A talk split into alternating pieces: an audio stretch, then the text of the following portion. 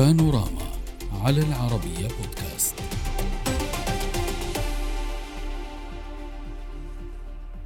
الرئيس الأمريكي جو بايدن يقرر تزويد أوكرانيا بقنابل عنقودية لتعديل ميزان المواجهة العسكرية بين كييف وموسكو. قرار أثار مخاوف في الكونغرس ولدى أطراف عديدة وسط سجالات وقلق من تداعياته خاصة وأن تلك القنابل تعد محظورة دوليا. قرار الرئيس بايدن شككت فيه أطراف كثيرة بينها الأمين العام للأمم المتحدة وجماعات حقوقية ونواب في الكونغرس حول جدية واشنطن بتزويد كييف بتلك الذخائر. السيناتور الأمريكي تيم كاين والنائبه باربرا لي من الحزب الديمقراطي اثارا مخاوف حقيقية من إمكانية لجوء دول أخرى لخرق اتفاقية الذخائر العنقودية. بينما حثت النائبة باربرا لي إدارة بايدن على إعادة النظر في قرار إرسال تلك القنابل العنقودية محذرة من أن الأمر يعد مخاطرة بفقدان واشنطن قيادتها الأخلاقية. أما الجمهوري مايكل ماكول رئيس لجنة الشؤون الخارجية بمجلس النواب الأمريكي فقد رحب بقرار إرسال القنابل واعتبره عاملا مساعدا من أجل تغيير قواعد اللعبة بالنسبة إلى الأوكرانيين. المتحدث باسم الأمن القومي للبيت الأبيض جون كيربي قال إن الولايات المتحدة تركز على جهود إزالة الألغام في أوكرانيا وتدرك جيدا المخاوف من وقوع ضحايا. ويقول البيت الأبيض إن قرار إرسال قنابل عنقودية هو لتأمين مخزون كييف ولتأمين حاجتها من أجل استخدام مثل تلك الأسلحة في استهداف المشاة الروس القائمين على حراسة الخنادق الدفاعية والنقاط الحصينة. أما على نطاق واسع فيتحدث خبراء دوليون عن أن قرار بايدن وإن كان صعبا اتخاذه واستغرق ستة أشهر لحسمه لكنه سيضع أمريكا في خلافات مع الحلفاء الغربيين وربما انقسامات يصعب حلها. ستلبي رغبة الرئيس فلاديمير بوتين في رؤية صفوف الغرب تتفكك. ينضم إلينا من موسكو دبلوماسي السابق والمحلل السياسي فيتشسلاف ماتوزاف. أهلا بك من دبي دكتور رياض قهوجي الباحث في شؤون الأمن والدفاع. أهلا بك كذلك. من واشنطن الكاتب والمحلل السياسي طارق الشامي. أهلا بك أستاذ طارق أيضا معنا. أبدأ مع أستاذ ماتوزوف إذا سمحتما لي وهل سيتسبب تزويد الولايات المتحدة أو الغرب عموما لأوكرانيا بالذخائر العنقودية؟ بتصعيد الصراع وبالتالي ربما تحقيق مكاسب لأوكرانيا تجبر روسيا على الجلوس إلى طاولة مفاوضات مجددا، ما رأيك؟ بدون شك أن هذا لا تؤثر على موقف روسيا سياسيا أما على في الميدان طبعا تؤثر لأنه قنابل عنقودية موجودة ليست فقط لدي الولايات المتحدة الأمريكية وكما قالوا خبراء عندنا عدد القنابل العنقودية في أمريكا ملايين. وهذا استثمار تلك التراث العسكري لا شك هذا هي فرصة نادرة بالنسبة لأمريكا أن يرسلوا هذا هذه القنابل إلى إلى أوكرانيا. بدل أن ينتجوا القنابل الجديدة على عاديا. طبعا بس أنت تقول إنه هذا سيؤثر في الميدان. يعني أي طاولة مفاوضات محكومة بما يحصل في الميدان يؤثر على الميدان. يعني لو أثر على الميدان ربما يدفع بتحقيق انتصارات لأوكرانيا تجبر روسيا على الدخول في مفاوضات جدية إذا ما أثرت على أراضي استراتيجية استطاعت أوكرانيا أن تكسبها.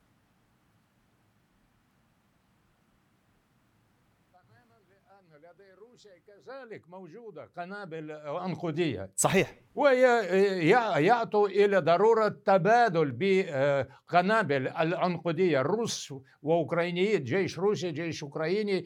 وهذا لا يعطي أي فوائد ليست لطرف إلا تؤدي إلى رفع المستوى الحدة التوتر.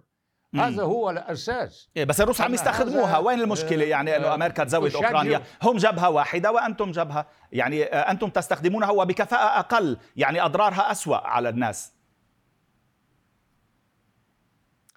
اولا هذا لا تؤثر كثيرا على المقاتلين.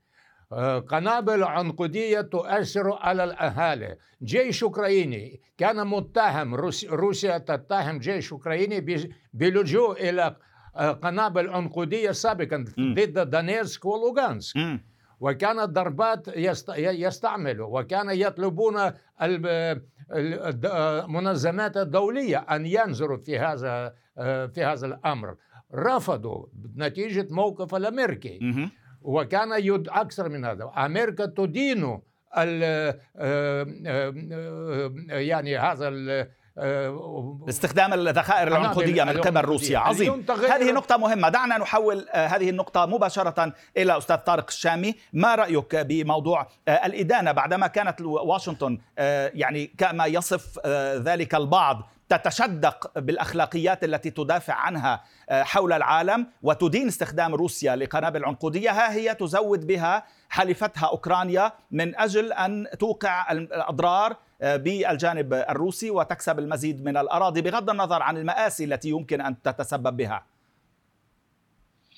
نعم يعني لا شك أنه لا يمكن الدفاع عن استخدام القنابل العنقودية ولكن إدارة الرئيس بايدن ترددت كثيرا في اتخاذ هذا القرار وكانت هناك ضغوط حتى داخل الإدارة نفسها لكنها في النهاية هي تجد نفسها أنها مضطرة لمساعدة الأوكرانيين على إحداث اختراق في الدفاعات الروسية الممتدة على مسافة أكثر من ألف كيلومتر وهي تريد أن يساعدها ذلك في ضرب الخنادق الكثيفة التي آه، يعني آه، حرص الروس خلال الأشهر السابقة على آه، يعني إقامتها في هذه المناطق وهذا سيساعدهم في تحقيق هذا الهدف. وهذا الهدف هو أيضا هدف سياسي للرئيس بايدن نفسه الذي هو مقبل على المنافسة الانتخابية شديدة الخطورة بالنسبة إليه وهو يحتاج إلى تحقيق نصر كبير لأوكرانيا. أوكرانيا. بدون ذلك فسوف يكون معرضا لكثير من الانتقادات خصوصا من جانب آه، منافسه وخصمه الرئيسي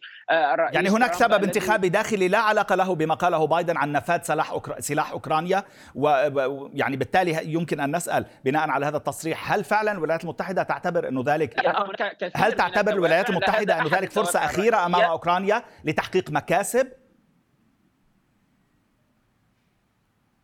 ليست فرصة أخيرة ولكنها لا تريد أن تستمر أوكرانيا في آه، وضعها المتجمد على الجبهة. هي تريد تحقيق انتصار يجبر الروس على القبول بالدخول في مفاوضات وبشكل سريع. وهي تمام. ترى أنها يعني تخالف القانون الدولي في هذا الأمر لأنها لم توقع على الاتفاقية وكذلك لم توقع عليها أوكرانيا ولا روسيا. وروسيا وأوكرانيا استخدموا القنابل العنقودية أمريكا استخدمتها في فيتنام وفي لاوس وأيضا آه، استخدمتها آه، يعني كثير من الدول في مناطق مختلفة حتى روسيا استخدموها في سوريا.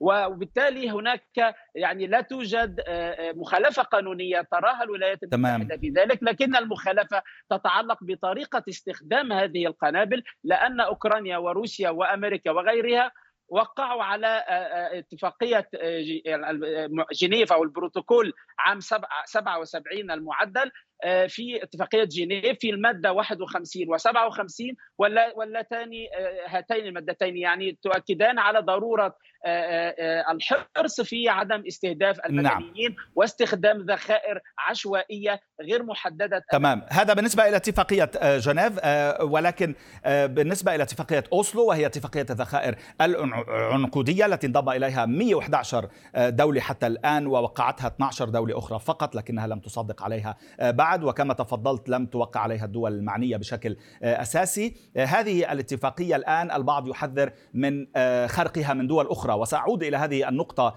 حول المخاوف خاصة الألمانية التي سمعناها في هذا الصدد. ولكن دعونا نتعرف مع الدكتور رياض قهوجي الآن ما مدى أهمية هذه الذخائر العنقودية على سير المعارك في سير المعارك؟ ما مدى خطورتها؟ ما حجم الخسائر والضرر اللي يمكن أن توقعه؟ دكتور؟ يعني اليوم العامل الأساسي اللي أدى إلى هالقرار الأمريكي هو شكل خطوط الدفاع اللي انشاتها روسيا آه، في هذه المرحلة. هي خطوط دفاع تتألف من حقول الغام آه، وخنادق وعوائق آه، للمدرعات. أخطر ما في هذا الأمر وأكثر ما يعيق تقدم القوات الأوكرانية هي حقول الغام الكثيفة آه، والخنادق.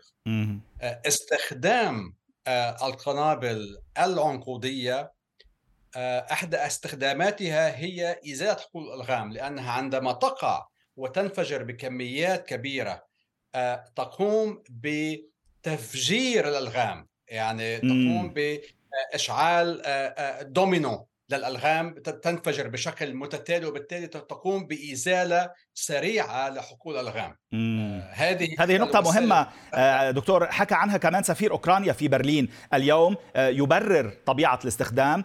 قال إنه كييف ستتسلم هذه الذخائر ولكن لن تستخدمها ضد أهداف مدنية آه لن تستخدمها في الأراضي الروسية وسنستخدمها لإزالة الألغام آه ثم نعطي الأولوية لهذه المناطق التي تم تلغيمها. بس في خلال هذه العملية دكتور ألن يكون هناك خطر يعني من حيث موضوع المآسي اللي عم يحكوا عنه تأثيره على الناس الانفجار في أوقات لاحقة وليس مباشرة؟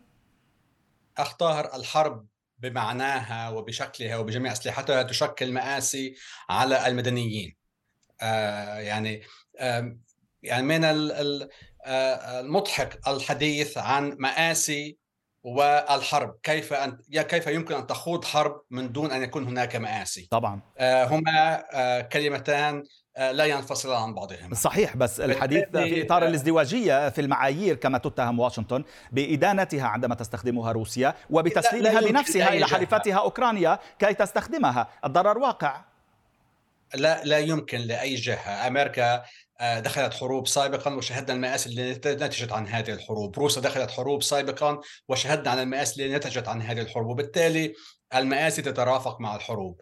هناك استخدام هناك دخول سلاح جديد اليوم. آه هذا يعني آه تصعيد جديد آه آه في نوعية السلاح. شهدنا سابقا دول الناتو تمانع استخدام أسلحة مثل الدبابات. اليوم باتت مسموح تقديم الدبابات. آه شهدنا ممانعة للأسلحة العنقودية. اليوم باتت مسموحة. كان هناك ممانعة على الطائرات الحربية العام المقبل. سيكون هناك آه، آه، ستكون هذه الطائرات الأف 16 وغيرها مسموح تقديمها لأوكرانيا. وبالتالي نحن نشهد منذ بداية هذا الحرب آه، تصعيد متدرج بنوعية السلاح الذي يقدم لأوكرانيا. لأن الهدف واضح ممنوع أن تنتصر روسيا في هذا الحرب. يعني تمام. هذا هدف ومسعى آه، لحلف الناتو. أساسي. بغض و... النظر عن ما يمكن أن يقدمه آه، الغرب لأوكرانيا كي تنتصر في هذه المعركة. أستاذ ماتوزف البعض يقول بأنه حجم الانقسامات التي يمكن أن يحدثها هذا الموضوع بين دول آه، الغرب حجم كبير جدا وبالتالي يمكن أن يحققوا من حيث لا يريدون رغبة الرئيس بوتين بإيجاد واحداث هذه الانقسامات بينهم خاصة بعد الرفض الألماني اليوم. وسمعنا وزيرة الخارجية ان لينا بيربوك آه، ترفض آه، تسليم مثل هذه الذخائر العنقودية إلى آه، أوكرانيا. إلى أي مدى باعتقادك يمكن أن يحدث ذلك شقاقا واضحا في الموقف الغربي؟ وكيف يمكن أن تكون ردة الفعل الروسية على هذا التسليم؟ كما يبدو ليست روسيا مسؤولة عن انشكاك في صفوف حلف شمال الأطلسي أما القرارات الأمريكية التي سبب أساسي لهذه الانشكاكات. أنا رئيس الدولة ميان آسيا جنوبية ميانما توجه بطلب إلى كونغرس أمريكي إلى القيادة الأمريكية ويفسر موقفهم لأنهم عشرات السنوات بعد الغارات جوية أمريكية على بارتيزان في في الغابة في آه، لاوس في فيتنام يعيشون حتى اليوم في جو الصعوبات الانفجارات موجودة. لا يستطيع أن يتخلوا عن عن البقايا تلك القنابل عنقودية التي وزعتها أرسلتها الولايات المتحدة أيام الحرب في لاوس. لذلك آه، خطورة ليست للجنود خطورة ليست للجيش خطورة للمدنيين. اليوم وغدا لأن جمع تلك القنابل الصغيرة هذا أمر مستحيل تقريبا. عشرات سنين في في ميانما يجمعون تلك القنابل ولا يوجد نهاية عملية الجمع. ألم تفكر روسيا بذلك قبل أن تستخدمها هي في أوكرانيا وفي سوريا وفي ربما في دول أخرى؟ آه، هناك اتهامات متبادلة كانت في سوريا وهذا اتهامات ليست في مكانها. اتهامات مثل ما هو صدام حسين متهم ب بالسلاح البيولوجي أو نووي. لذلك هذا هذا الشيء يعني بين ما هو قال وما هو عمل. هناك في علنيا يعلن أن آه، ذخائر عنقودية يرسل إلى أوكرانيا. هذا هي هذا هي موضوع النقاش. ولذلك كان أتصور أن حتى إذا ينقصهم الذخائر عادية لأن الصناعة الأمريكية لا يمكن أن تغطي تلك الاستهلاك الذخائر آه، يومية في آه، خلال معارك في أوكرانيا. نعم. وليست آه، فقط أمريكا ولكن مجموعة الدول الغربية. نعم. استهلاك الذخائر ضخمة وطبعا بدل من ينتجوا الذخائر الجديدة يستعملون الذخائر من المستودعات. ما دعنا نسأل أستاذ طارق شامي إلى أي مدى تلعب مافيات وشركات السلاح في أمريكا دورا في الضغط على إدارة بايدن للمضي قدما في تسليم هكذا نوع من الأسلحة؟ هي وغيرها يعني. الصناعيين الصناعي العسكري لا شك طيب ما توظف معلش يعني يلعب دورا. برجع لك بعد شوي. تفضل أستاذ طارق. نعم يعني لا شك إنه آه، هناك بالتأكيد دور آه، للمجمع الصناعي العسكري الأمريكي لكنه آه، أمريكا كما نعلم هي ليست لا توجهها جهة واحدة. هناك كونغرس وهناك إدارة وهناك أطراف أخرى وهناك مجتمع مدني. كل هؤلاء يمارسون دورهم في الضغط على الإدارة الأمريكية. لكن مسألة استنزاف الذخيرة أو الأسلحة آه، يعني هذا آه، يعني يتعلق بالحرب ككل. الروس. أيضا عانوا من ذلك وطلبوا من كوريا الشمالية مساندتهم ومن إيران وكذلك آه، أوكرانيا فعلت نفس الشيء وهي الحرب مستمرة ومشتعلة صحيح بس رد الفعل الداخلي والدولي اللي حكينا عنه هل ممكن يعيد النظر في قرار الإدارة أو قرار نهائي ومحسوم ولا تأثير عليه؟ أعتقد أنه قرار نهائي ومحسوم لأنه يعني كما ذكرنا هو آه، له أهداف عديدة ولا أعتقد أنه إدارة بايدن آه، في وضع يسمح لها بالانتظار آه، ويعني السماح بالتجمد الوضع العسكري دون تحقيق أي خروقات داخل الخطوط الدفاعية الروسية، هذا من شأنه أن يشجع الطرفين الروسي والأوكراني على المضي قدما في التفكير في فكرة الجلوس على مائدة المفاوضات والبحث عن حل. هذا ما يمكن أن يعني يحفظ ماء الوجه للرئيس بايدن وهو مقبل على الانتخابات ويحفظ أيضا ماء الوجه بالنسبة للأوكرانيين حتى ولو خاصة وأنهم يريدون الآن أن يدكوا آه، يعني آه، خنادق ودفاعات آه، الروس كما تفضل الدكتور قهوجي قبل قليل. وأحول أو أحيل إليه السؤال نفسه عن موضوع شركات السلاح الكبرى في الولايات المتحدة والغرب. إلى أي مدى لها دور تضغط فعلا باتجاه تسليم مثل هذا النوع من الأسلحة أو غيرها وبالتالي في إطالة أمد الصراع. يعني اليوم هذه الشركات لديها آه، طلبات على الذخائر والمنظومات آه، لسنوات مقبلة. آه، وبالتالي قد يكون هذا الوضع في أوائل فترة الحرب إنما الآن هناك حديث واجتماعات واتصالات في المعسكر الغربي في أمريكا وأوروبا حول أزمة تضاؤل المخزون في المخازن وإن كانت وإن كانت الشركات قادرة على التعويض بشكل سريع على الاستهلاك السريع والكبير لهذه الذخائر والأسلحة. اليوم الوضع في أوكرانيا كما أشرت اعتقادي أن هناك قرار استراتيجي من أمريكا وحلفائها الأوروبيين تحديدا بأن روسيا عليها ألا تنتصر آه، في هذه الحرب.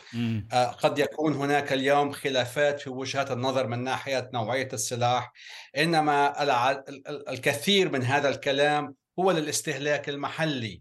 هذه أحزاب تحتوي لمجموعات يسارية لديها جمهورها عليها أن تظهر أنها لديها مواقف مبادئ تحاول الحفاظ عليها. إنما نشاهد كما شاهدنا في الحديث عن أسلحة بالسابق كانت ممنوعة وأصبحت مسموحة اليوم أن يبقى خيار مساعدة أوكرانيا وعدم انتصار روسيا دائما يحظى بالأولوية والأهمية القصوى ويتحول الحوار حول أن نرسل نقدم هذا السلاح أو نقدمه يصبح خلفنا مع الوقت. وأعتقد أننا آه، نشهد شيء مماثل الآن. نعم. آه، الجميع سينشغل في مؤتمر الناتو بالحديث عن انضمام دول أخرى عن استراتيجيات وإلى اخره وبالتالي سيصبح الحديث وعن خطط عن وضعها الناتو تمت الموافقة عليها للتعاطي والرد على أي آه، يعني هجوم روسي في دول الناتو. وبالتالي هنا أسأل أستاذ فيتشيسلاف ماتوزف إلى أي مدى روسيا يعني متوثبة متقدمة قادرة على ملاحقة كل هذه الخطط آه، والتعاون الذي يجريه الناتو بين دوله وهو ها هو اليوم يتفق على خطة لمحارب يعني لمواجهة أي آه، هجوم روسي في أي من دول الناتو بينما روسيا لا تزال تتخبط في في أوكرانيا فقط. اولا أن روسيا مصممه أن لا يسمح الغرب أن ينجحوا أن يواجهوا آه، هزيمة في هذا التواجه في أوكرانيا. أولا شيء ثاني هذا آه، إمكانية إذا ترسلوا وأنا أكيد أنا يرسلوا آه، سلاح عنقودي إلى إلى أوكرانيا. ولكن هناك طريق طويل لذلك تتخذ تدابير وأنا مش أركان الحرب الروسي ولكن أكيد أن يتخذوا تدابير لكي يدمروا تلك القطارات وشاحنات آه، آه، التي يرسل من الغرب إلى أوكرانيا أن يضربها على طريقة والمستودعات ولا طريقة. لذلك آه، أنا أتصور أن هذا تزيد حدة التوتر ولا تعمل لوضع الحد على هذا الحرب. شكرا جزيلا لك أستاذ فيتشسلاف ماتوزاف الدبلوماسي السابق والمحلل السياسي من موسكو من دبي دكتور رياض قهوجي الباحث في شؤون الأمن والدفاع. شكرا جزيلا لك كذلك. ومن واشنطن الكاتب والمحلل السياسي طارق الشامي شكرا جزيلا لك كذلك. شكرا لكم جميعا وتحياتي إليكم. إلى اللقاء.